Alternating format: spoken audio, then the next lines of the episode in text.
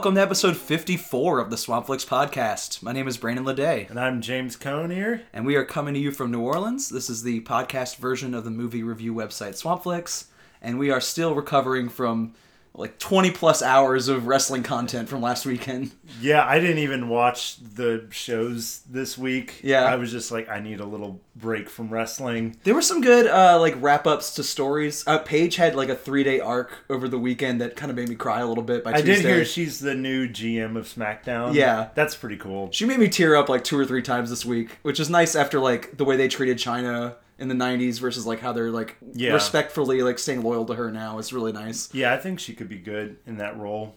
We obviously we went to WrestleMania, which was super fun. What what did you think of the whole experience? Because I've been to a few, but this was your first.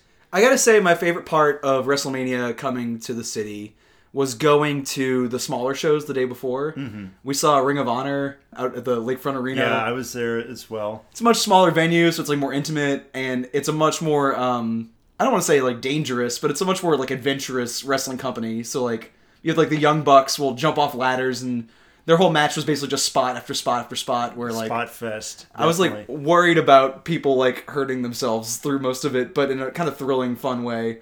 the matches are definitely a little more uh, physical than some of the WWE matches, but my favorite thing from the whole weekend, including Ring of Honor, was that Ronda Rousey match at WrestleMania. That was fantastic. That was the most fun I've had during a match in a long time. That's uh actually something that surprised me because I despise her as like a public persona because she said some really like downright evil things about trans people. Really, I Yeah. wasn't aware of that. So her coming to the company has not been like a positive for me, I got you. especially for someone who's being built up as a wrestler and doesn't necessarily have the skill set. Even though she's like a fighter, she it's a different set of skills to like do professional wrestling because it's like performative. Um, but yeah, the storytelling in that match and how powerful she looked, she had that sort of like Brock Lesnar like tearing through the company kind of she- vibe. When she was punching Triple H in the corner and he was just flailing around like a child, that just made me so happy. I thought WrestleMania as a whole was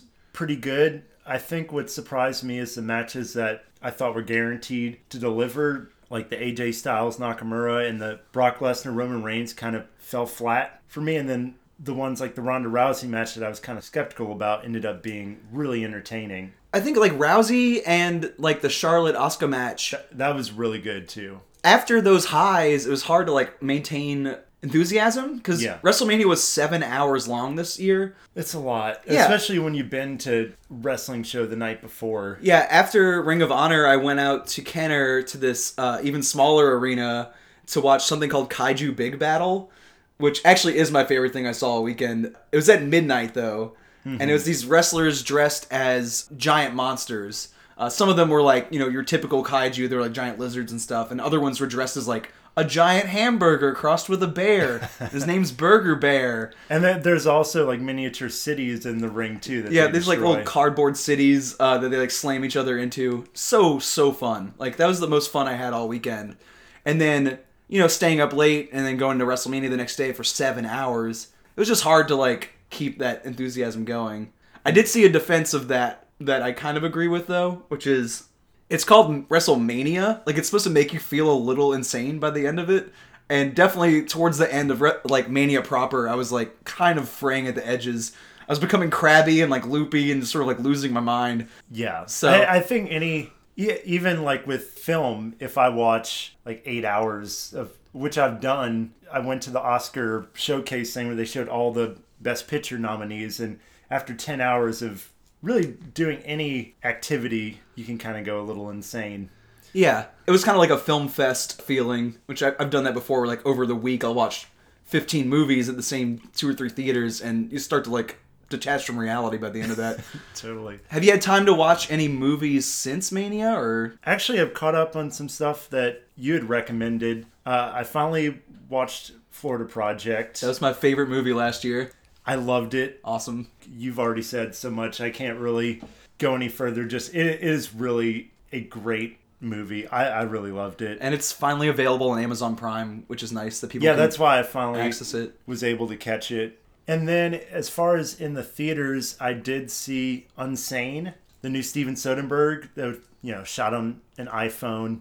really cool and really unnerving. One of my favorites from this year so far. Yeah, and I thought he used the iPhone like to uh, its advantages, kind of, and it had a very unique sort of claustrophobic look about it. So yeah, I really enjoyed both of those movies. Yeah, the angles of the phone almost feel like a webcam or like someone like accidentally filming themselves while like scrolling through Facebook or something. Mm-hmm. So there's like uncomfortably close, like ugly look to it, but in a way that's like really affecting. Yeah, I know you're a fan of movies like Unfriended and stuff that use that same sort of aesthetic. Yeah, I, I like that a lot. What about you? Have you seen anything recently? Well, speaking of like gimmicky internet movies like Unfriended, I saw this movie Truth or Dare on Friday. Oh, I saw a trailer. That looks good. It's really fun trash. Like people have been shitting on this movie, and I don't understand why they're not having fun with it. Um, and the basic concept, and why I'm bringing it up, is that it's like a Snapchat filter horror movie. So like the central conceit is that there's this demonically possessed game of truth or dare that the contestants can't get out of, uh, and whenever it's their turn to answer the truth or dare prompt, the person giving it to them is just their friends with this like evil smile takes over their face, and it's this really cheap, ugly effect, and it looks like you know a Snapchat filter, like kind of like the puppy dog one that people use all the time, or God, I hate that. yeah, I like that the movie admits out loud that's what they're doing. Like early in the film, one of the girls is like, "You should have seen his face. It was like a messed up Snapchat filter." So like they're openly acknowledging that's the gimmick. And honestly, for the first 15 or 20 minutes, it was a little shaky for me. I was like, "Oh, this isn't that exciting. Like it's mm-hmm. not as silly as I want it to be." And then it just got exponentially more ridiculous throughout until at the end it goes so big with its premise, uh, with implications that are so ridiculously large outside of this small game of truth or dare between friends, that I was just wholly won over. Really, if you want to watch like a dumb, high concept, trashy movie that like really commits to the implications of its premise, like that one really sold me by the time it was over. Hell yeah. I just would recommend not quitting on it in the first act. Like I could see maybe the first ten minutes you're like, uh, this is not that exciting. But it really does get there once the game really starts get going. That sounds great. And also during Mania, I went to this really ridiculous event that was just a blockers screening at AMC, and John Cena was there in the crowd with us. So yeah. the thing about John Cena is he's like this like ridiculously committed babyface. Like he's never turned heel since he's become like the face of the company, and he's basically this like eat your vitamins, go to school, never give up superhero. Uh, a lot like what we're going to be talking about today. Nice segue. Uh, and because of that, his audience of like really dedicated fans are mostly like middle-aged women who find him very attractive and they're like tiny children. So I went to this screening of Blockers, which is this R-rated raunchy sex comedy where John Cena's there to do a Q&A. So most of the audience that shows up are like really tiny kids. So I watched this like really raunchy sex comedy with like an audience of children uh, and Marks, which was really fun. And they were like asking him questions after the movie, like Mr. Cena, what was your first movie? like it was really really And fun. did, you, did you get to ask him anything? Yeah, I asked him one question, which was like why he chooses to do these like R-rated sex comedies. Recently, like with Sisters and Trainwreck and mm-hmm. this movie, it seems like he's like establishing this pattern of doing these like very adult R-rated comedies, which is different than his WWE persona. Mm-hmm. And that was basically his response was that when he first started doing movies like around the Marine, which we've talked about on this show, and that kind of stuff. It was because Vince McMahon wanted to expand the brand of the company. And he was just basically like doing what his boss wanted. And now that he has freedom to choose roles, he wants to do things that are so far away from what he does in the ring that he gets to show a different part of his personality. He's like, I'm an adult man, so I find sex jokes hilarious. Uh, it's not something I get to like really do with my character. And that's interesting too when you look at the roles that The Rock has taken. He still is kind of in that action mode. And it's kind of refreshing that Cena's going a different way with it into the raunchy sex comedy. So that that makes me like him a little bit more. And to know that he likes those kind of films too. He just seems like a cool guy. and just from like crowd work and like watching him ad lib at that Q and A, like he's really good at just spontaneity and improv and that kind of thing. So like fitting in with these like Judd Apatow type comedic productions is good for him, I think. I mean, those movies are pretty much like improvised and then they mm-hmm. edit together the best. So I think he does work well in those. Yeah. And as for Blockers itself, I really liked it. It's directed by a woman, and its premise in the trailer makes it look like it's three parents trying to stop their daughters from having sex. It's kind of like an anti losing your virginity comedy in the way it's advertised, but the movie's much more nuanced than that. It's basically this like femme subversion of like the American Pie, Porky's losing your virginity comedy, um, and it focuses just so much on the girl's POV as the parents, and it's kind of like this dual plot and. It even has this like coming out gay subplot with it that I thought was handled really well. Nice. And it's just a very funny movie. And you know, movies like that and the to-do list and Wetlands, like I'll never tire of that subversion of the usual like bro uh, fucking a pie uh, version of that. So Cena's still on a roll. Yeah, doing really well. And okay, so the last time WrestleMania came here was WrestleMania 30, so that was like four years ago. When I started watching again was like right after that because y'all all went to it and we started watching it more and more like a weekly basis. And I gotta say, four years ago I did not like John Cena. He was like an obnoxious presence that sort of like overpowered a lot of the stuff I liked about wrestling. And now four years later, I'm like a fucking huge fan. His role at this year's WrestleMania was great too, like calling out the Undertaker for weeks and weeks, and then he just shows up like in the crowd, like a fan, and then Undertaker finally does show up and just beats his ass. Yeah, in, it's a like, squash match. in like a five minute match. Yeah. and like that was great. Yeah. like so he kind of has gotten away from the Superman Cena stuff. Yeah, he's, he's more willing to put people over, or at least creative is more willing to allow him to put people over. Uh, a lot of stuff is not really his fault. He doesn't book the show, but Yeah. Yeah, I've seen him in the last four years give other people the spotlight, be a team player instead of like a look at me kind of guy, which is very different from what we're talking about today because we've had like this like wrestling submersion over the past week. Uh, we wanted to look back at like the biggest name in the history of the company. It used to be WWF and now it's WWE. And this is basically what Cena's career was modeled after was Hulk Hogan.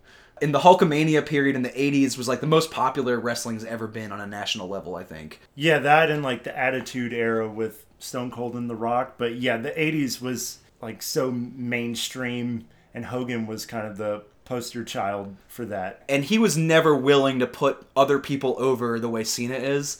Like he's like a self-aggrandizing, egotistical maniac. Yeah, there's tons of stories on the internet about him just refusing to uh, job for other people or lose, and a lot of backstage politicking and pathological lying. uh, and we'll see him lie a little bit today. uh, and we'll also see him enjoy the fruits of being the most popular wrestler in the world because he managed to squeeze a film career out of it. Uh, and we're going to sort of look back at his heyday when the uh, country was suffering from Hulkamania. we'll see like what we allowed him to get away with. oh yeah, And all that's coming up to you Right right, now. now.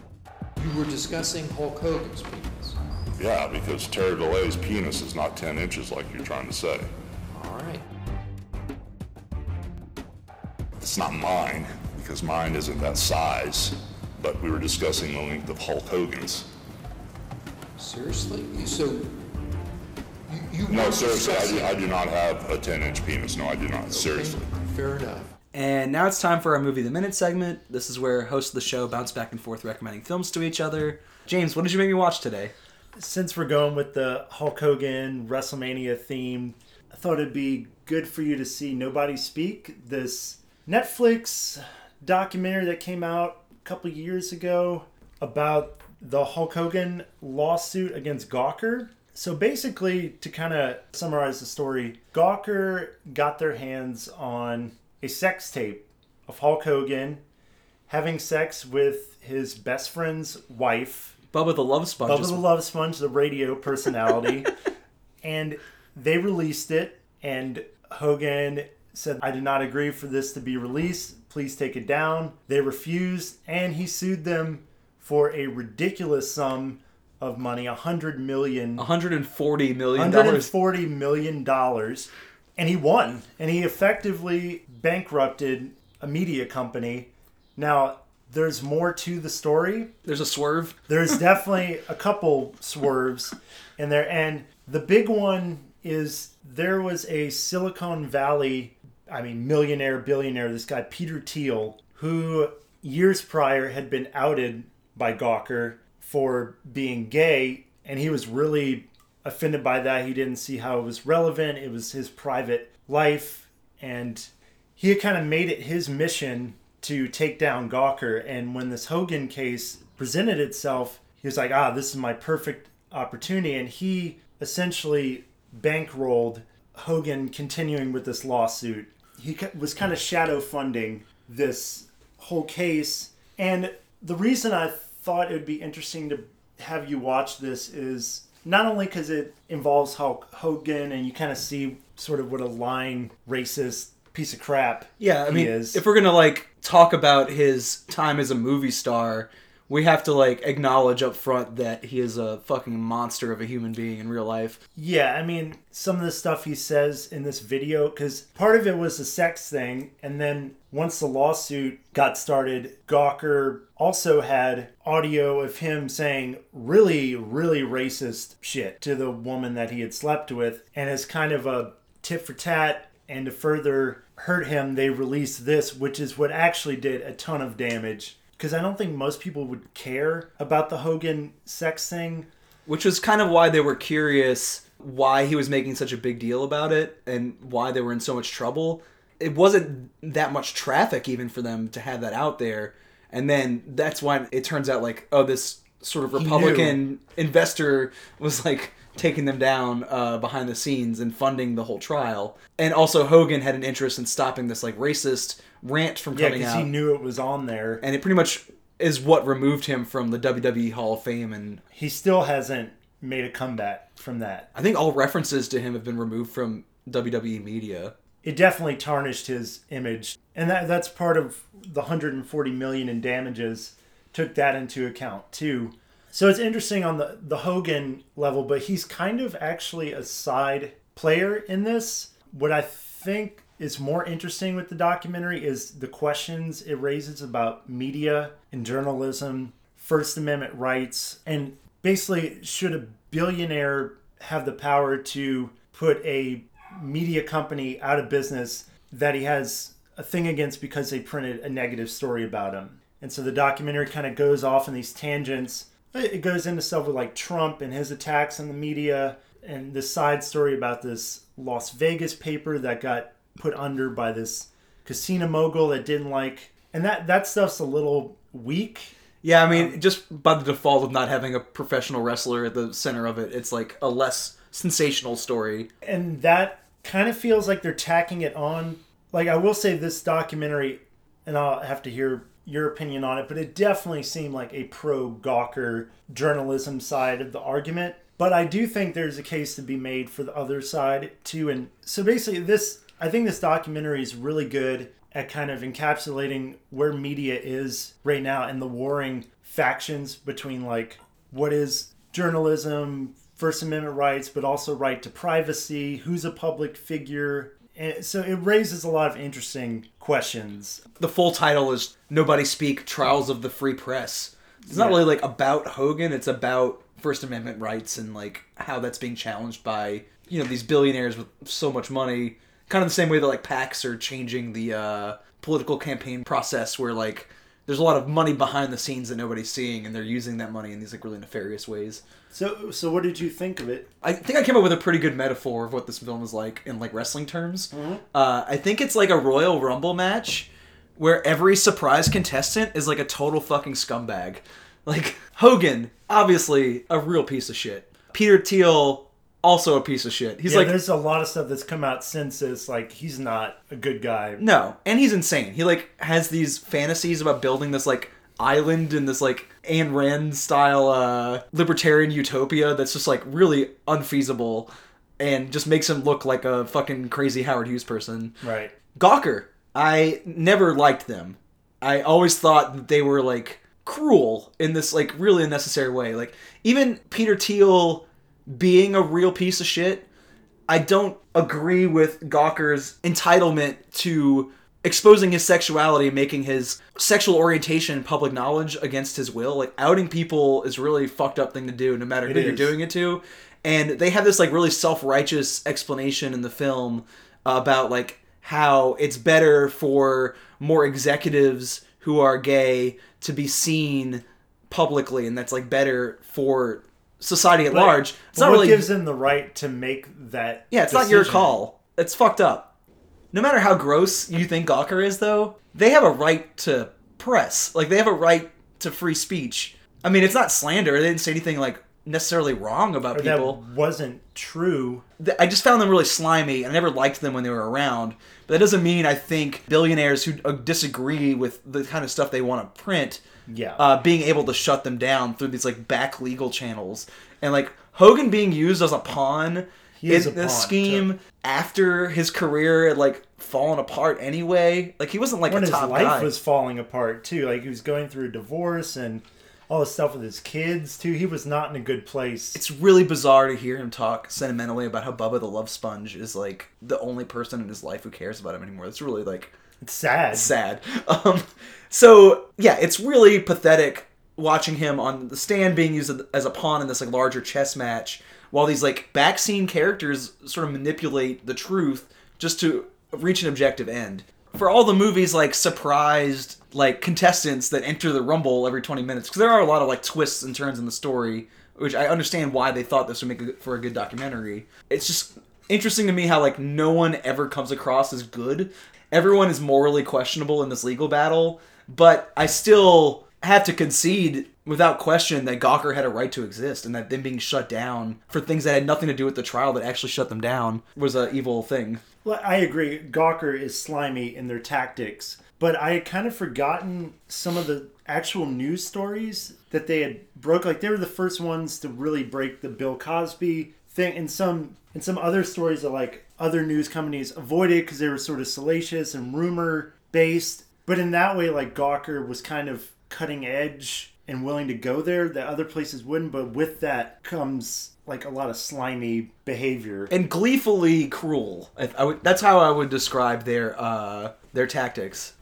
I will say though, like as a documentary, stylistically and like formally, it's not that interesting. Like it's a good story, but it's a story that doesn't sustain like a whole eighty minutes or ninety minutes, however long it is. I think that's why they add in these other subplots. And those moments are actually, I find, pretty weak just because it kind of is painting, you know, the things we're talking about in like black and white terms. Like it's easy with the story with the Los Angeles, or sorry, uh, Las Vegas paper that was put under by the casino mogul and they're just like hardworking journalists. It paints these questions in really black and white. Like, obviously, this rich man suppressing free speech is not cool. But I think the Gawker case is way more interesting and it's way more of a gray area. And the fact that it brings in these more black and white cases to sort of buffer its case makes it seem a little manipulative. I think it's just missing a third case. Like, mm-hmm. ideally, from like a formalist standpoint, just having this like really large chunk of the story be the Hogan case, and then this like sort of twenty minute aside for the Vegas case just doesn't feel very strong. It's like you either should have fully committed to just doing Hogan, or you should have like added a third case to sort of like make this like a triptych. But that's just like arguing about it as like a form, like it's not like a Errol Morris like masterpiece of a of No, no, documentary not. filmmaking. But I do think it raises a really interesting point beyond all this like First Amendment concerns, and that is the sort of post-truth Trump era of like dealing with the media and like calling into question all media coverage and like discrediting what's true. There's this great podcast I listen to called How to Wrestling, uh, and it's a history of wrestling as like an art form, and like they'll spend about two hours going through the life of like any wrestler. Their Hogan episode, uh, which happened after the scandal, is really exceptionally good. But they also have one on Trump as a wrestling figure, and they build this really interesting case in How to Wrestling about how Trump learned public speech and how to control crowds and like, command a space through doing wrestling promos. And you can watch him get better at manipulating narratives in the ring on the mic. And he uses the exact same cadence and stuff when he's dealing with the press now as the president of the country. Um, It's so weird. it's so gross. And I think this movie does a not as good of a job as that show because they didn't have as much time to deal with it. They do a good job of like turning kayfabe into politics and like showing how things that are used in the wrestling ring to distort reality and like craft a narrative that you prefer over the truth into like how we deal with the press. I think that's a lot of what Hogan contributes to the movie as a person. Speaking of that, too, like a really fascinating part of the trial is they're asking the question like, what makes a Hogan sex tape newsworthy? Like, who cares? And why should that be public information? And I think the Gawker argument is like he was on the Howard Stern show talking about his penis size and bragging about all the women that he sleeps with. On the stand, Hogan basically admits, or his like defense is that wasn't Terry Bollea. That's not the real me. That was my persona, my kayfabe person saying those things. So that's not real. Therefore, my sex life is not out in the open. Yeah, Just because my character expressed it. And the attorney keeps asking him, wait, so were you saying that as Terry Bollea or Hulk Hogan? And he's like, Hulk Hogan. And he keeps asking him that. And it's just weird how he shifts. Like, no, when I said this, this was reality. This is me. And when I said this, like, no, that was me playing a persona. And then you realize, like, with him, the lines are so blurred. How can you really make that distinction? Yeah, that's like Vince McMahon as a person distinguishing himself from Mr. McMahon as the wrestling heel when like the heel character in the ring is basically just him. It's maybe slightly more turned up, but it, it's basically just his own personality. Maybe even less evil, according to some people. But um, yeah, they were arguing about penis size on the stand. Is like one of the mo- more absurd moments in the movie where he's like, "No, I, I wasn't bragging about my penis on the Howard Stern show. My penis is not ten inches long. Hulk Hogan's penis is ten inches long." Yeah. I was personally devastated by this information being out there. Hulk Hogan would have loved it, and I have to play that public persona because that's my career. I think they do a good job of matching that up with footage of Trump in the wrestling ring because he is also a Hall of Famer uh, who who's been allowed to keep his status despite saying just as much racist bullshit as Hulk Hogan has. You know, matching up. People call it post truth. Uh, Yeah. I guess the old uh, Stephen Colbert word is like truthiness. Uh, Fake the fake news era where like you could just declare something's not real uh, because it doesn't fit your narrative. And that's just as valid as what actually is real. Yeah. I don't think we can have a fully committed documentary that just argues that point to its fullest until after Trump's in office and we're looking back at this era. But I do think there's an interesting corollary between pro wrestling and politics in that way. And I think the movie does a good job of bringing that subject up without exhausting it because it doesn't have the full information yet. But uh, it kind of sees where the tide is going or the trend. And uh, no, I think that's what is really great about this documentary is not necessarily how it's made or overall if it, like you said, it's not an Errol Morris or on that level, but for talking about these issues, it brings up so many interesting discussions. Like I think the discussions you'll have after watching the movie are more important than the movie itself. Yeah, it's like an ethical dilemma film. Especially with Gawker, it's like, okay, maybe you like Gawker, that's fine, but if you, if you find them a little scummy, you still have to admit that they have a right to print scummy stuff. Like, it shouldn't be illegal for them to print scummy stuff. And that's not why they were shut down, but effectively, their First Amendment rights were taken out of their hands because of billionaires who didn't like what they were printing. True. Although Gawker did not do themselves any favors during the trial and while all this was going on, they acted like complete scumbag. Like at one point they asked Gawker like when would you not publish a sex tape? Like when is that not newsworthy? I guess if it's a child, Yeah, if it's like if they're under 4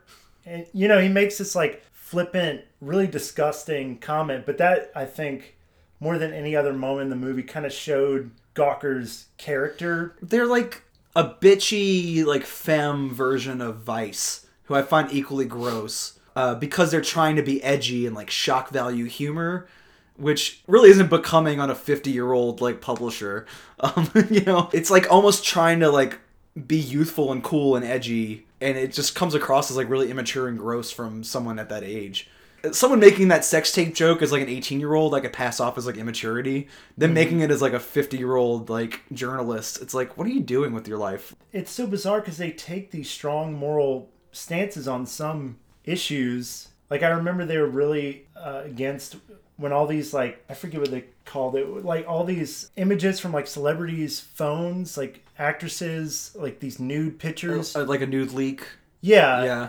And they were like totally against that. Like that's wrong, invasion of privacy. So they have like a strong moral stance on that. But if they get their hands on any sex tape or anything salacious, they release it in an instant without any thought about the repercussions. That's choosing your political targets based on like because like Hulk Hogan and Bubba the Love Sponge are both shown to be these sort of like right wing conservative type guys. Especially Yeah. Bubba the Love Sponge is like Oh yeah, he's a piece of shit. he's too. detailed in like 30 seconds to like two minutes in this film and it's easy to hate him instantly he's like this like nasty shock jock i'm gonna burn the koran on on the air to get attention They never really explicitly say it, but it's sort of alluded that he because he filmed it. He had the copy of Who the else would have DVD. Who else would have leaked it? Which is weird. Like, did he get paid? Like, what was his incentive to basically try to take down his supposed best friend? and that's what hogan's like low point is is him admitting like he was the only person i had left in my life so to be betrayed by this man was like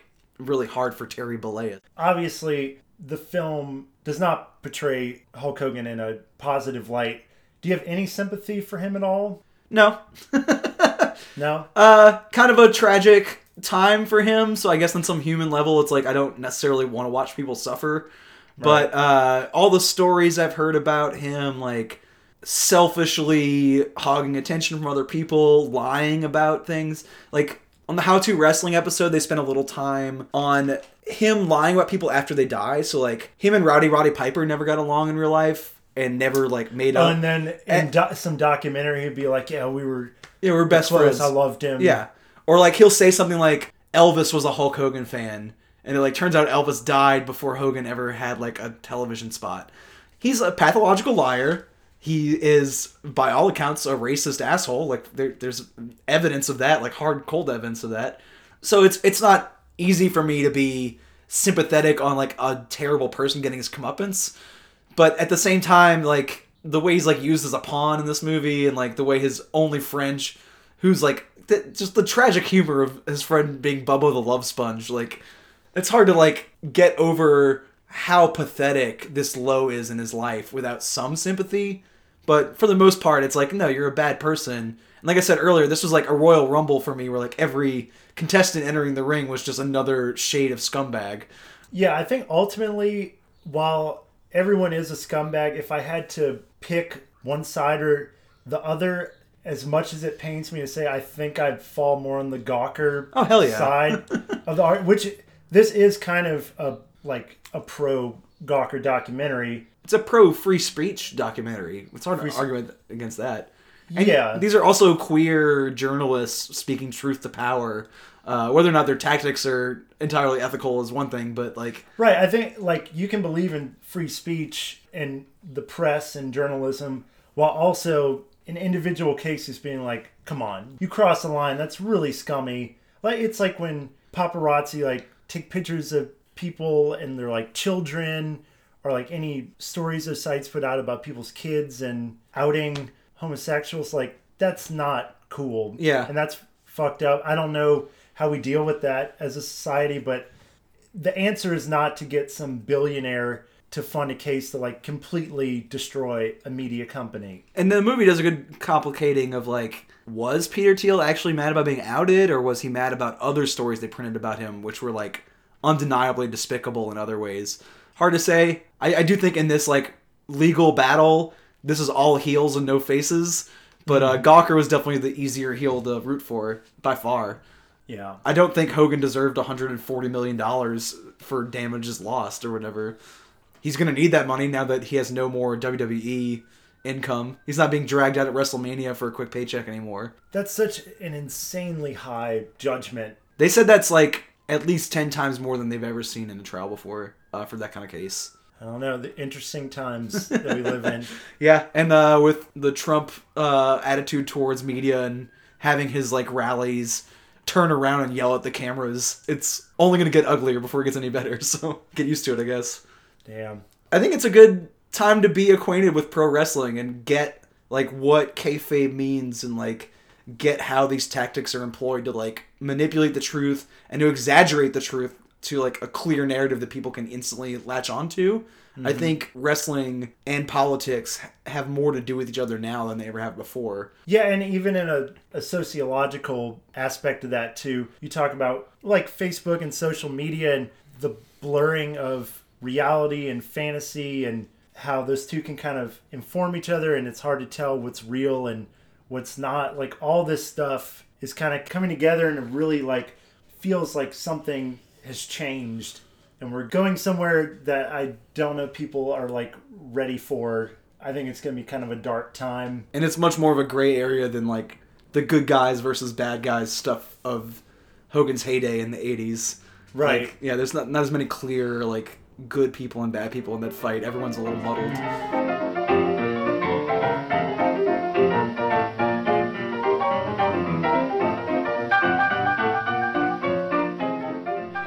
Hollywood's been screaming a long time. They wanted to see the Hulkster's face. And you know something? With all the love slaves out there, all the ladies, all the ladies lined up that wanted to see the Hulkster. I took a little bit of time off. I did train religiously every day, but I took just a little bit of time off to give Hollywood a piece of my mind. And for our feature conversation, we're going to look at the career of Hulk Hogan as a movie star. Uh, and he has a career that's lasted way longer than it should have, so we're not going to cover everything he's done. Yeah, I mean, I was really shocked to learn that there was three Thunder in Paradise films. And it was actually a TV series that, like, I thought he would have been long gone by the like late '90s. Apparently not. Hulkamania started in the mid 80s. That's like when Hulk first went like way over. It lasted for like an indefinite period of time, and it's hard to like know when to cut it off. I think we chose like around 98, 99, which is when he turned heel and went to the NWO. Uh, just so we have like a chunk of like this is when Hulk was this like superhero good guy, like eat your vitamins, go to school, do your homework, which I guess kind of ended when it became like a biker asshole around the NWO period. Yeah, and I think as like a preface to that, to kind of start off, we should talk about his first starring role in a film in Rocky 3, which is interesting because he's kind of playing a bad guy, but he's like playing a character. So it's kind of like exposing the business, uh, sort of an early point when I think some people still thought it was real. Yeah, he's like breaking kayfabe a little bit. But I think that was his first big role, and I th- really think it's interesting that he comes across really well in that movie from like an acting standpoint. Like he doesn't seem like an amateur. He seems like he belongs there, but then later on in his career, when he's kind of given more to do, it kind of shows his faults as an actor. I mean, he's not like a major part of Rocky 3, right? Like, he's not like one of the main characters. No, no, not at all. But It was still really big exposure for him and kind of helped him make him a star. Yeah, I think that's what I'm saying. I think that was like what kind of got him introduced on a mainstream level. And then when WWF really blew up in the 80s, you know, no holds barred and on and on it goes. No Holds Barred was the first production from WWF as a movie studio. They didn't start making, you know, movies until the early 2000s when they were trying to push The Rock and John Cena as action movie stars. This was made in 1989 and it stars Hulk Hogan as like a over the top version of his in-ring character. Like he's this kayfabe amazing guy in this movie. Uh, in No Holds Barred, he plays this guy named Rip. That basically just is Hulk Hogan. Like I don't know why they bothered not calling him Hulk Hogan in the movie. It might as well have been like the Hulk Hogan movie. What's interesting about it too is I didn't really know this because I wasn't watching at the time, but there was a lot of intertwining the movie with WWF programming at the time where there was actually in a pay per view where they showed like part of the movie and then there was like an actual match. The villain from this, Zeus, didn't he have Zeus. a, a match with like Randy Savage or something? Right, it was like a tag match with Randy Savage versus Hogan and Brutus Beefcake, if I remember correctly. Now, was Zeus ever a wrestler in the WWF, or is that just an actor in the film? I'm, I know he had a stint in WCW Ah. years later, but yeah, so it's interesting. The movie was definitely tied in with WWF programming at the time, and that's why I think the Rip character is essentially Hulk Hogan. Like you're saying, I don't know why. Why bother? Why like they should have just gone the next step and just been like, no, this is Hulk Hogan. And it starts with uh, Mean Gene Okerlund and Jesse the Body Ventura doing the normal WWF like announcing, and it starts with him in the ring wrestling as if it's just like a pay per view broadcast. It just feels like very natural transition to the screen, except maybe the camera works a little nicer. You know, it's like actual like celluloid or whatever. But yeah, really interesting that they chose not to do that.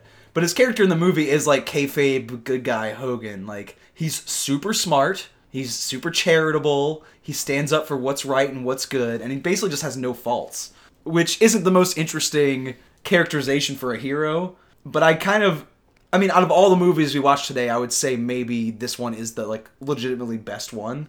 And even though it's not that great of a film, It's my second favorite Okay. that we watched. But- Interesting. But, yeah, I, I kind of agree. I think it's the most, I guess, like you could say, well made. As a wrestling fan, it's really enjoyable because it feels like a big wrestling match on just like a more cinematic scale. So on that level, I think it's like his most effective film. And what it allows him to do too is to show that he's not just that character in the ring. When he leaves the ring, he's still super strong and like can destroy a car with his bare hands and like leap over a wall and like it's basically like making him out to be like a real life superhero, uh, which is what kids would have like ate up at the time. The villain of the movie, the main villain, is Kurt Fuller, who you know is also like the evil EPA guy in Ghostbusters, and uh, later would play this exact same character in Wayne's World as a villain. Uh, but he's like this evil network executive uh, who wants to lure Hogan away from whatever fake version of WWF is in this film to his cable company.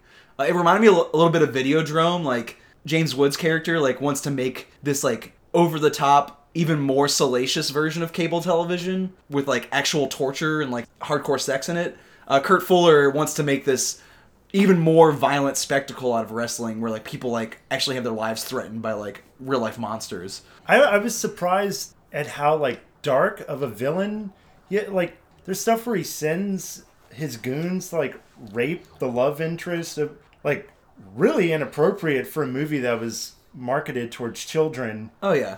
And he's like a pretty nasty villain for a seemingly which should be like a light-hearted movie. Yeah, it's almost like a slobs versus snobs thing where like he's this like metrosexual like New Yorker type industry goon and Hogan is like a man of the people. Right. But at the same time the movie makes fun of regular working class people as well cuz like when the exe- executives from this TV studio go to a local bar to observe what like grassroots style wrestling is, it's this like grotesque like cesspool, like the worst scummiest dive bar you can imagine. Uh, in his first movie role, Peter Dinklage is suspended above the ring in a cage and just sneering and like spitting tobacco juice on people. It's fucking disgusting. That scene is probably my favorite scene in any of the Hogan movies that we watched. when the execs go to the bar. The, that bar room scene is really insane. It's a lot of fun. Yeah, the piss trough in the bathroom is just like overflowing onto the floor. Oh, it's like, so gross. It's one of the grossest set pieces I've ever seen. Just like the production design looked convincingly grimy. But like on a whole, the movie isn't that interesting like plot wise because it, it's basically just there to make Hulk Hogan look cool. They bring him to a French restaurant and try to upstage him like, oh, you wouldn't want anything off this menu, and it turns out he's friends with the chef and eats there all the time.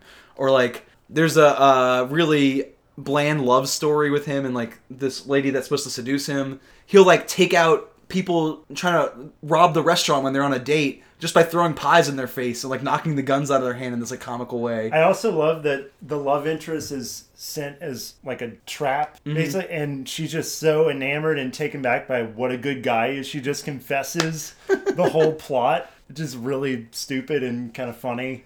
And then the movie tries to make Hulk Hogan look sexy in their love does- plot as well. It doesn't really work. There are a lot of up close shots of him clenching his ass while working out. That's like really horrific. Yeah, he's not a sexy individual. I, I don't know why they had to go with that angle. Okay, but that part not that interesting. But I think his like conflict with Kurt Fuller as like the TV executive, I think is really strong stuff. Uh, there's a part where he like force feeds him a bribe, and he's like, "I won't be around when this check clears," which is a really funny one liner. And then Kurt Fuller is kind of murdered by TV itself at the end. He's like electrocuted by this like broadcast stack. And it's just really funny to me to, that he's basically this like megalomaniac evil TV executive, which is pretty much what Vince McMahon is in real life. Right? And- I was thinking that too. Like, that's pretty funny. And this is the first like major movie Vince McMahon's ever produced, and he like chose this script, which is like kind of making fun of his whole deal. But knowing him, like the sense I get of him as a person, I think he likes to make fun of himself. I mean, that's what the whole Vince McMahon heel character was all about. Hey, that's Mr. McMahon. Mr. McMahon, right? Yeah, that's a character he plays. Uh, also, I'll say too about the villains. I really thought Zeus was terrifying. He's a really scary dude, and it's um I forget the actor's name, but it's Deebo from Friday. That's Oh, it's that guy. yeah, that's probably how most people would know him. Isn't he also the president in uh, Fifth Element? I think I think yeah, he is. that's hilarious. I didn't recognize him. Yeah, no, that's him because he's got the one eye. He's good. He definitely could, and apparently was a professional wrestler for some time. They did a good job of making him seem larger than life. Like I didn't recognize him just because I think of the character as being like almost like kaiju size. Like he's like a huge guy and has no thought in his eyes. Like he's just got these like dead Just looks evil like eyes. a monster Yeah. machine man. and he cripples uh, Hogan's kid. I mean, his kid brother. And then at the end, the kid brother's in a neck brace, like cheering him on at the main match. It's really fun. But yeah, this is like a, I think, a pretty good ideal version of what like '80s kayfabe would look like in an action movie. It's not an exceptional film in any way, even as like a campy pleasure. It's like kind of minor, but I think it's a pretty ideal version of what like Hulk Hogan's deal looks like on screen. It's interesting to see with the next movie and the movie after that that we're going to talk about how it kind of shifted in the 90s to more like I guess slapstick family comedies were all the the rage apparently and instead of going with the no holds barred direction Hogan was put in these other like more family friendly films to kind of diminishing returns and removed from wrestling for all but one of the rest of the movies we're talking about. Like this is the last like wrestling movie he's in. A lot of the other characters are not in-ring performers. The next movie from 1991 was Suburban Commando, uh, which I thought in the first five minutes I was convinced this was gonna be my favorite, and then it just kind of peters out for me. It was my favorite just because I think the first half of it is pretty solid.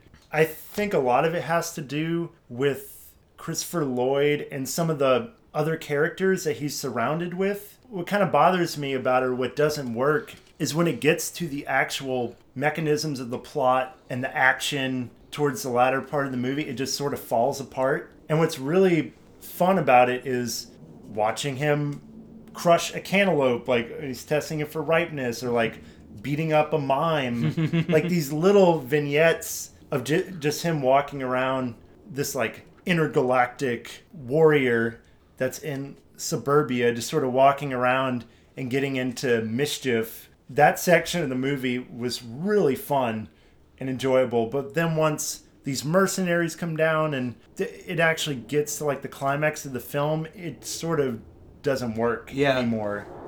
I, to me, it was like a whoopee cushion. Like when you when you first sit down on the whoopee cushion, it's pretty funny, and then if that whoopee cushion was stretched out for like two hours, like towards the end, I was just like wanting out.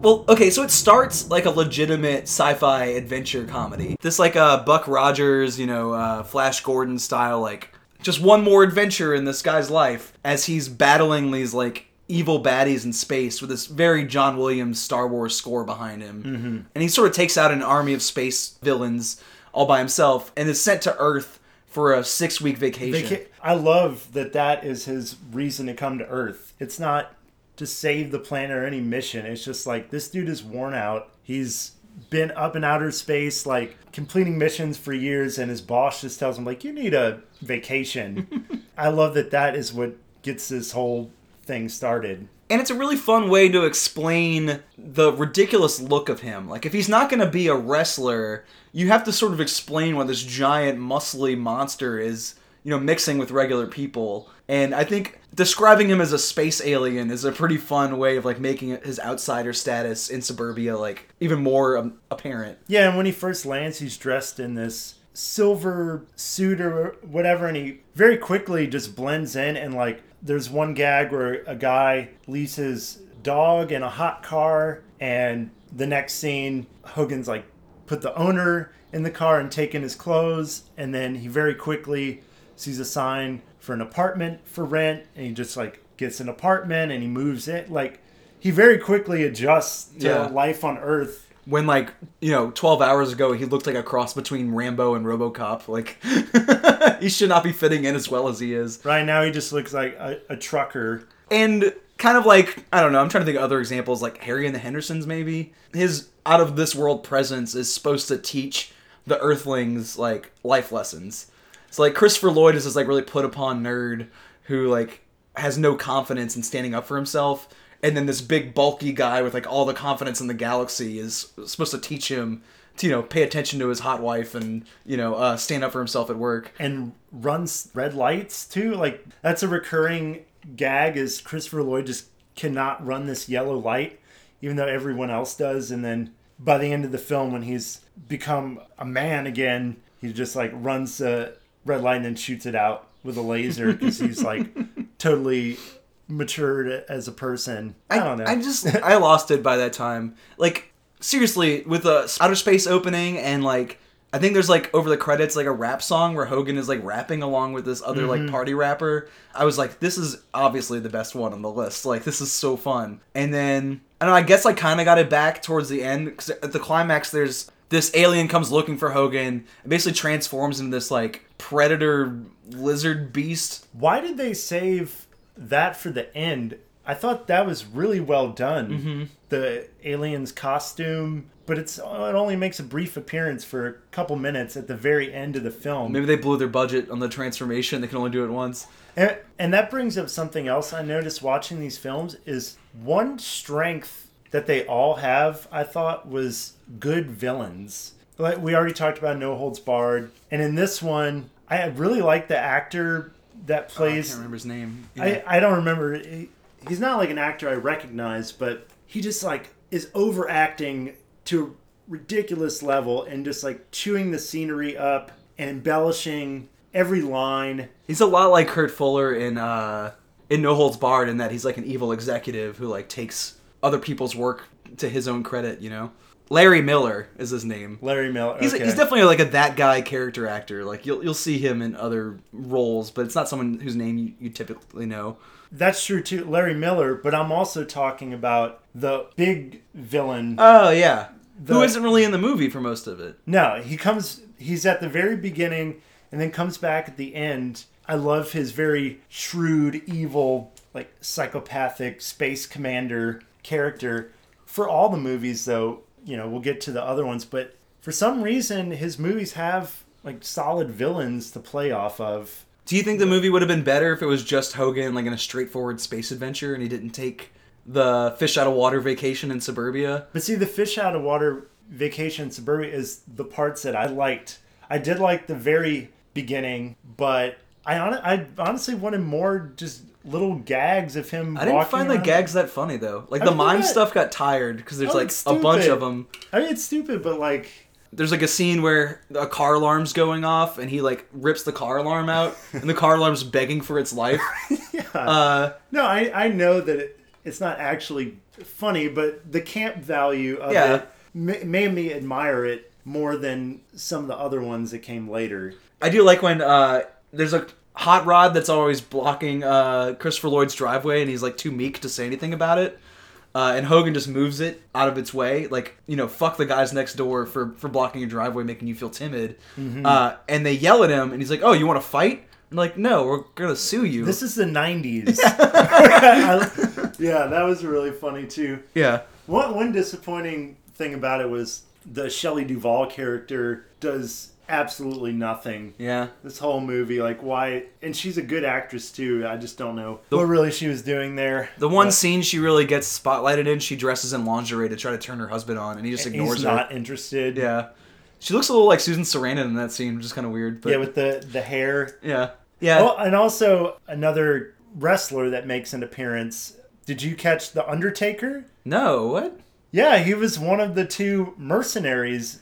You didn't recognize No, him? what's his name? Like Mark Harris or Mark Calaway. Calaway? yeah, he's to, he's Did the not one that catch ends him at up all. with the toilet on his head. If he's not riding a motorcycle or wearing a giant brimmed hat, I'm not gonna recognize him. he doesn't look the same, Yeah. obviously, but no, that's definitely him. He has zero charisma in this movie, though. Um, and he kind of had zero charisma in the ring. Like his best years were when Paul Bearer would like do all the talking, and he would just look menacing in the background. yeah, he was never good at promos, but it is funny catching all these wrestler cameo because there's, I think, one in every single Interesting. movie. Yeah. I only caught him in Thunder in Paradise, so I'm gonna have to. Oh, I Well, can... that that had Jimmy Hart, Brutus Beefcake, and then uh, another heart. No, yeah, I think Anvil, uh, Nate Hart or something. But yeah, I caught some of those, and then oh, at the beginning of the next movie we're going to talk about, Mr. Nanny. There's a montage of all these different wrestlers. He's like having nightmares, you know, Yeah. post traumatic stress of his time in the ring, and there's like Kamala and a few different ones there too. So pretty much every movie has some other wrestlers getting work. See, the next movie, Mr. Nanny, from 1993, that was my favorite of this like children's film period of his. I liked this movie. Not a lot, but I liked it okay. And I think part of it is like the maintaining kayfabe thing. Like Uh-huh. it's like you said, it starts with him having nightmares in the ring, and the reason he left wrestling in disgrace was because he refused to rig a match. Which what the fuck? That's your entire business. And he was ashamed to go into the bodyguard business because he's a wrestler. There are so many fucking bodyguards that are ex wrestlers. Like that is a viable career path. Just a really weird lie. This movie. Um, Man, see this one I liked because of the stuff with the kids. Most of the movie, or a big chunk of it, is uh, these kids that he's having to watch over because their father is uh, a microchip inventor. microchip invent. Yeah, that has people that are out to get him and steal the microchip, and it really is. There's no point to that. Like that's not really interesting. What's interesting is him having to watch over these two monsters of children that create these elaborate booby traps. yeah, it's like two Kevins from Home Alone trying to kill him. Like, and they're they're not just playful like oh we're gonna it starts off playful like oh we'll just trip you and fall down the stairs. It goes to ridiculous levels of like electrocutions. They like rig workout equipment to like crush his throat. yeah these kids are like psychopaths. Yeah, they're trying to murder him. no and there, there's a scene too where they showed the number of babysitters or nannies that came before him and it's like hundreds of names. So these kids have done this for years and that i think is like the heart of the film and why it works Yeah, and it's a good shift for his character too, because you know the Hulkster in the ring is a friend to children everywhere, and kind of like in Suburban Commando, where he's like, "I hate Earthlings." He says a bunch of times in this movie, "I hate kids," which is so different from his like normal character. Uh, and eventually, they win each other over, like because he's there to provide the attention and like the tough discipline the father figure isn't because mm-hmm. he's off busy inventing microchips the kids learn to respect him for giving them boundaries and like actually tucking them in at night and stuff and he learns to respect them for i don't know trying to murder him and not succeeding. The most any of them teaches him is like the little girl teaches him grace and like ballet and like tea. That's about it. I wish there were more like sweet scenes, like when he's tucking her in and singing her "Twinkle Twinkle Little Star." But for a lot of the movie, it's pretty mean spirited. Like they really put him through the ringer. Which is a lot, a lot like what people say about Home Alone these days. Like, man, that kid's a little sociopath. Like, he's trying to murder those people for breaking in out of desperation, you know? But no, I, I agree. Like this one, I think overall probably works better than Suburban Commando, and the individual gags I feel like are better. But I don't know. In the end, I I don't know. It was like okay. Yeah, it's, You know like, it's, I'm? I'm- yeah, it's like a three star campy movie to me. It's like, that was fine. But which for uh, like these Hogan films is makes it one of the top tier. Oh, yeah. the fact that it's even like passable. Like I could see families watching this and it's enjoyable and Yeah. it's harmless. It's got George Jefferson in it, getting all his stuff repossessed over the course of the movie. That was a funny recurring gag where at one one point he's on the phone with Hulk and Repo Man are literally just taking away his phone Yeah. as he's on it. His apartment's just empty. Yeah, he's like uh, the Hulkster's old manager who took a bullet for him once, and because Hogan refused to rig a match, they're both out of business. So Hogan feels like he owes this guy a living. So like he has to stay with these kids, or his like buddy whose life he owes will be like destitute. And he has some good little moments in there too. But I think the worst aspect, or what brings this movie down, is uh, what is the guy's name? The bad guy. He has this metal helmet. I liked him. What? No, he's terrible. He's, Uh, the he's the guy from the New York Dolls that Yeah. later reemerged as uh, Buster Poindexter and did like feeling hot, hot, hot. Yeah. Uh, he was also the cabbie in um, Scrooged. I thought he was pretty good. No, I hate that guy. He's like He's the worst. he's like visibly grotesque. Like you look at him and you just feel like you're like you're looking at like a wet pervert. Uh, right. And it- his stupid gimmick where he hurts people by headbutting them with his metal. No, dude. I, it's, it's funny. it kind of the same problem as uh, Suburban Commando in that the first and middle section of the film works, but then once the plot has to hit at certain points where the bad guy shows up and he defeats it, it kind of loses all its momentum. And especially when this guy shows up at the end, I'm just like, dude, I don't care about this guy. I didn't Like, care. I could tell you that. Like as far as like the storyline goes, I didn't care about the resolution. I'm just like, I don't want you on my screen. I don't like looking at him. Like, it was making me uncomfortable. I mean, that was that's like Maybe that's the point. yeah. I mean, he, he's partly pioneered punk as like a concept because he's awful to look at in that way. Like he was like a snotty front man for this like garage rock band that wasn't particularly good at playing their instruments and cross dressed, but sloppily cross dressed. Let's put it that mm-hmm. way. So yeah, he built a career on just like being tough to look at in general. But yeah, the best parts of the movie are like Hogan hanging out with the kids. There's a sequence where he like has to bodyguard for them at school, and he gets sent to the detention office. So he's sitting this like little kid's desk, you know, waiting for the pr- principal to like give him a talking to. Mm-hmm. And there's like a It's cute. headbanger song on the soundtrack. It's like I don't wanna go to school.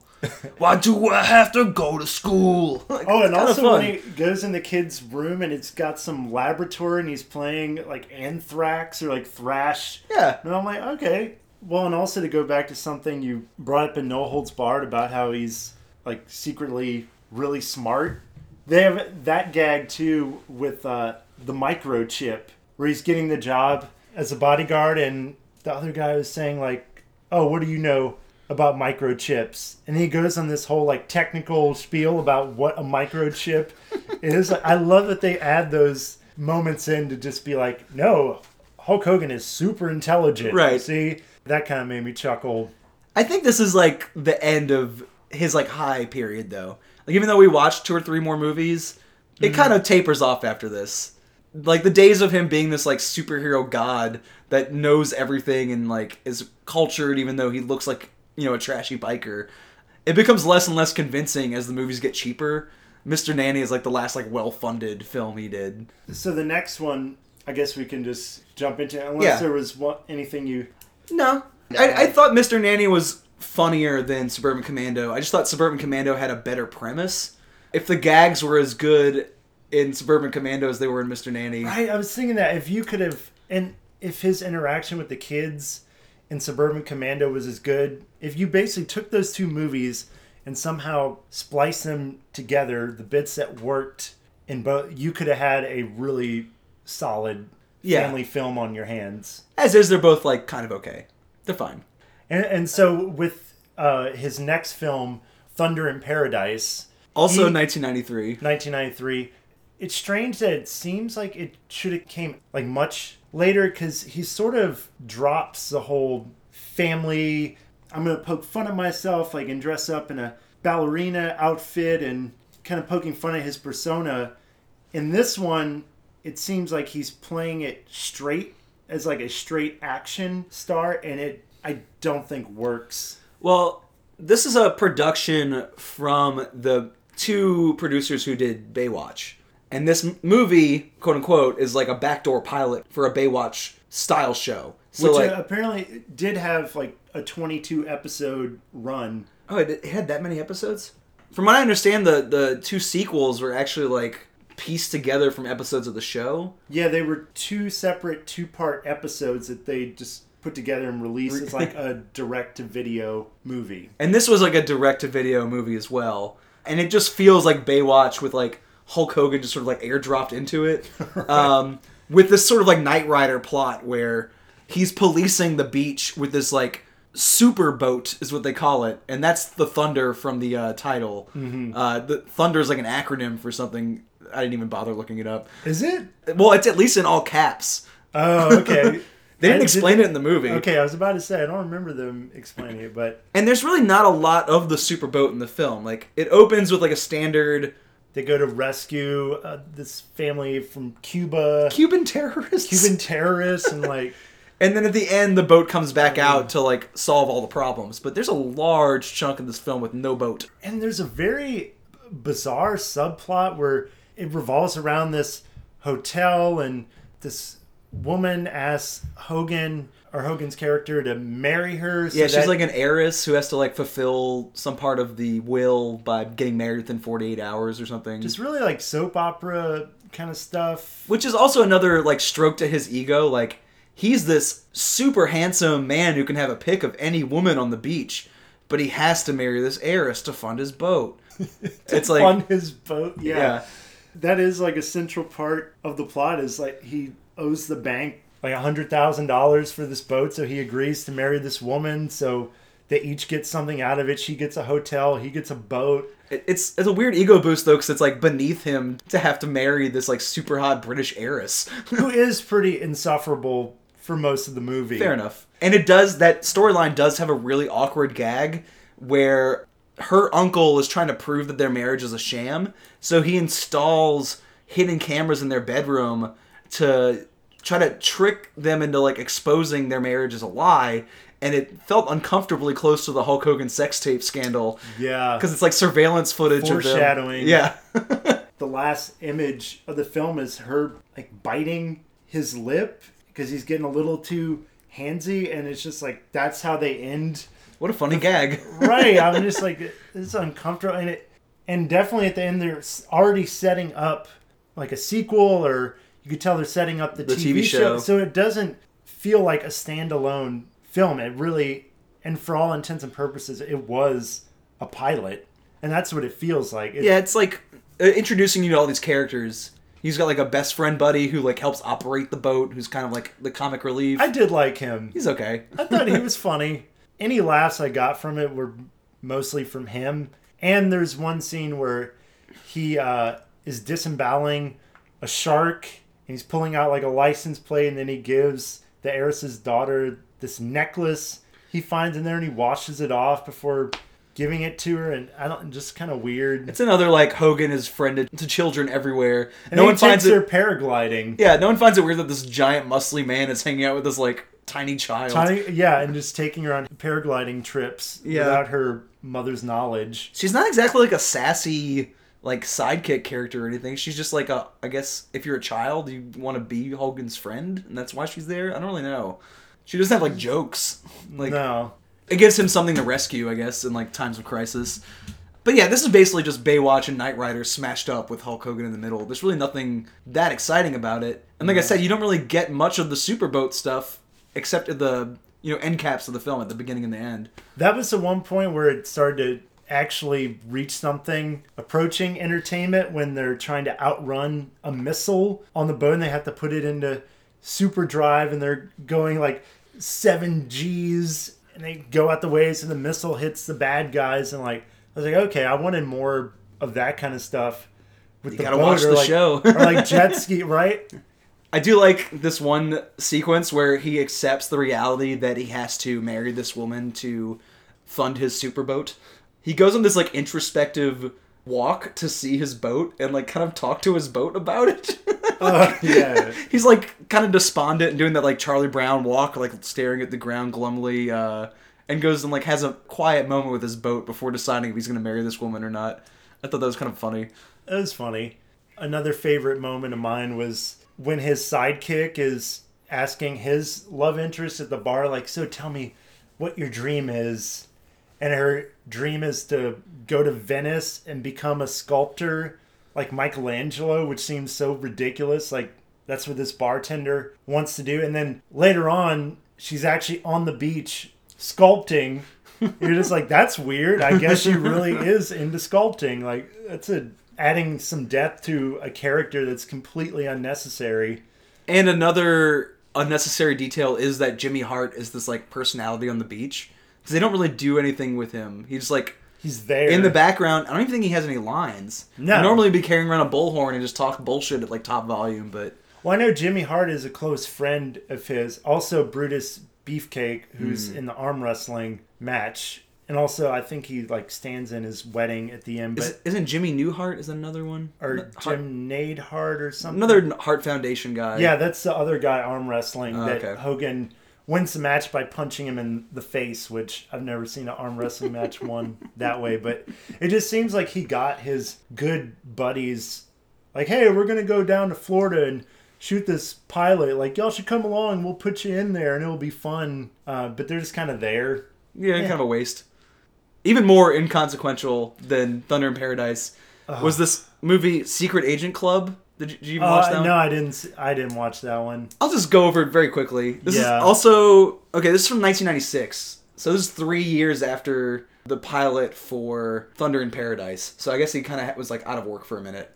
Hulk Hogan plays this like super secret agent who poses in real life as a nerd and a single father. So this kid thinks that his dad is like this nerdy toy store owner, and it turns out he's actually like this Hulk Hogan superhero character.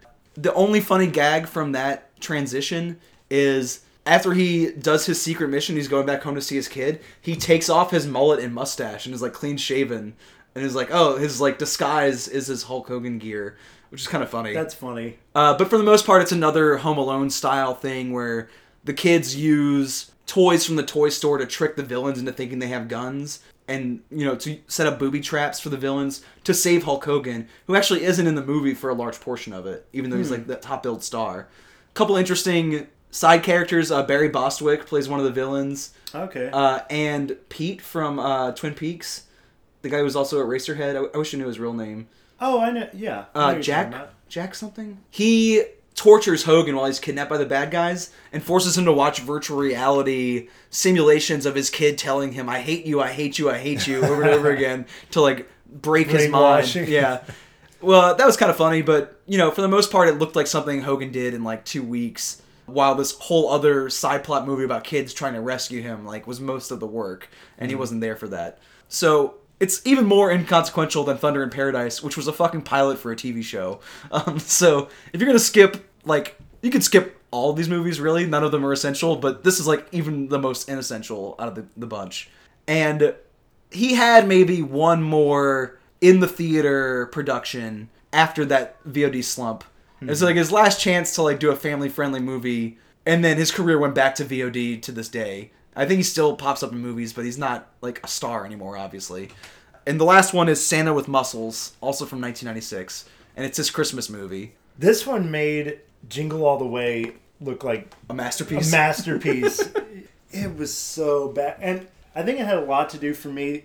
I think you said you'd watch these all in like 48 hours. Yeah. Which I had as well, but this was like the last one that I watched, and it just was such a slog. I kind of knew it was gonna be like that, so I watched them backwards and ended on the good stuff. That probably would have been better. I was also like deathly ill when I watched all of these, so I was like almost like hallucinatory watching this stuff with like a fever in bed, um, which may have helped them seem more interesting than they actually were. The interesting thing about Santa with Muscles is that unlike any other movie on this list, it acknowledges that he's a bad person in real life. He Yeah, plays an asshole millionaire who doesn't give a shit about kids, is a selfish prick who is like not charitable. He sells supplements or something. Which Hogan in real life like put his name on all these inferior products, which is not that dissimilar to what this villain character would do. And he like beats up his staff at the mansion just for shits and giggles, and then he goes and plays paintball and runs away from the cops and shoots paintballs at the cops and causes them to get in accidents and one, one of the cops is Clint Howard too, which is kind of funny. And also he has all these like rules for life where he's like never lend a hand to anyone else because you might need that yourself. Like he's like just a just selfish a, goon. a real dick. Yeah, uh, I like seeing him play a bad guy, especially knowing in real life that he is a real piece of shit. Seeing him sort of relish in like playing a heel, which is kind of nice. Uh, Well, wouldn't this have been during his heel run? with this was '96, I think. NWO was like '98 or something. Oh, okay. yeah, we cut it off before the heel turn. I got you. And in the movie, that pleasure doesn't last very long. Uh, the conceit of the film is that while he's running away from the cops, he runs to a mall to hide out and gets a concussion and wakes up believing that he's the real life Santa Claus and becomes a charitable, good natured person through that crisis. The only way he can actually become a good person is through a serious head injury. Yeah, and being lied to by a con man who's trying to steal his vitamin supplement money. that actor I've seen in a lot of other stuff, and he's so insufferable too in this movie. So annoying. I mean, he's pretty bad, but you also have like Ed Begley Jr. Jr. plays the villain. He's bad. Garrett Morris from SNL is in this movie. He's bad. Mila Kunis is in it as like a child. That was weird. That was weird. Like, what was she like? Twelve. 12, yeah. Like what? She plays an orphan at this orphanage that Hogan saves as Santa Claus. He like instills himself as the hero to these like orphan children I do like that the bad guy's going after the orphanage because there's like a cave with like gems under it. underneath. It's just really absurd, but just I don't know. I like my bad guys to be really bad, and this dude is like attacking an orphanage. You can't get much worse than that. And at the end of the movie, the orphanage does crumble in this like kind of poltergeist kind of way. It like folds in on itself. It's a really cheap effect. It's not as good as poltergeist, but it kind of ends on a bummer. It's like, oh, our orphanage is gone. this millionaire ends up taking care of them because he becomes a good person through the uh, transformation. But yeah, it's really nothing that interesting here. I don't think. I will say it is billed as one of the worst movies of all time. I don't think it earns that. It's not even that like it's not that interesting. I saw that it was on a list of top whatever worst holiday films, and it was also on top worst films ever, some other list, and it doesn't approach that level of bad. Because I feel like to be on that kind of list, there has to be some sick fascination or something fascinating about it. This really isn't that. It's more mediocre Yeah. than aggressively bad. And that, in a strange way, makes it less enjoyable to watch. I never really get anything out of worst movie lists in general. It's usually a lie, first off. You know, stuff like Plan 9 from Outer Space. It's a really entertaining film that's like a better watch than a lot of like better funded sci-fi pictures from around that time. Like I would rather watch uh, like Glen or Glenda than watch Transformers. Right, right. You know. Yeah, it's a it's an entertaining film, even if it's like outsider art because the people making it didn't really know what they were doing. Uh, Santa with Muscles might be kind of closer to like my ideal version of what a worst movie list would look like, in that the worst movies are really like the unmemorable, boring ones, and this is kind of like a unmemorable, boring movie. But it's not that bad. It's it's okay, I guess. It's really aggressively bland. I'll never watch it again. I won't think about it. but it was it wasn't like a horrifically painful watch for me. No, it's just more kind of looking at your watch, like, is this over yet? Like, please. So yeah, his film career, at least in the theaters, definitely ended on a low point. And it's probably ill advised to watch all seven of his uh, starring roles in a uh, 24 48 hour period. Just like it's ill advised to watch 20 hours of wrestling in two days. You're eventually going to sour on the novelty of it. Yeah. What do you have anything to add about like his career as a whole as like a leading man?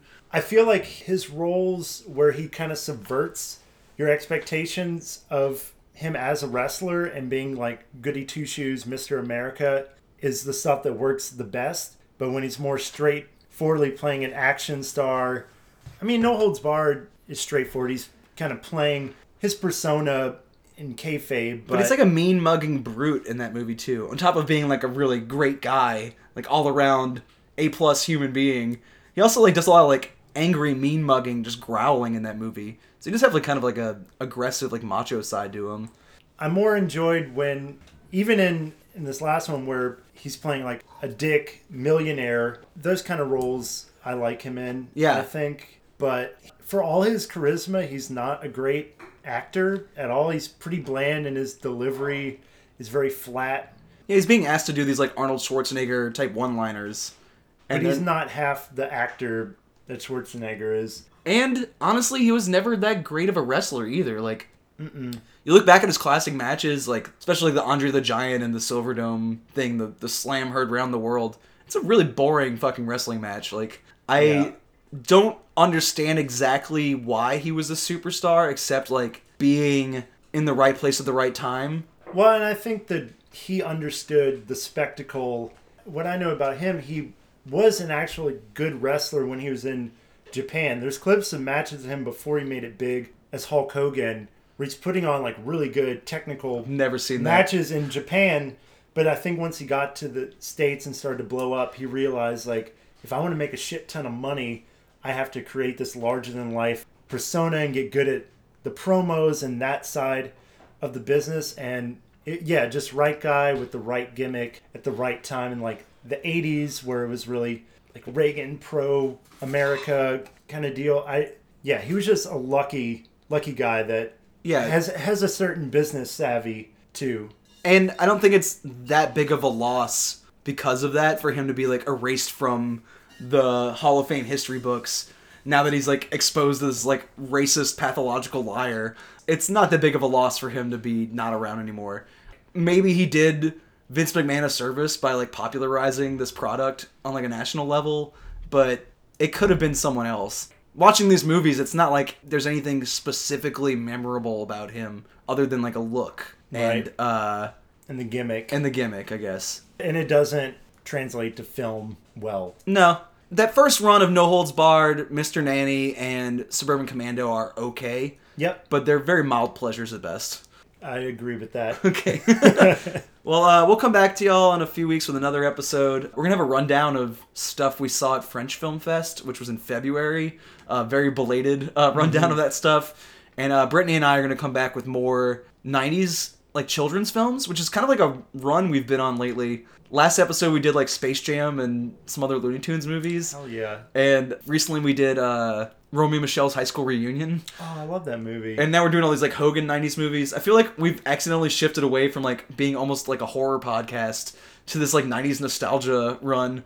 Uh, maybe it's just the time of year or whatever, but um, it's been kind of fun to like look back at this stuff. 90s are making a comeback. That's because we're getting old, I think. well, we'll see you all in a couple weeks. Bye, everybody. Bye.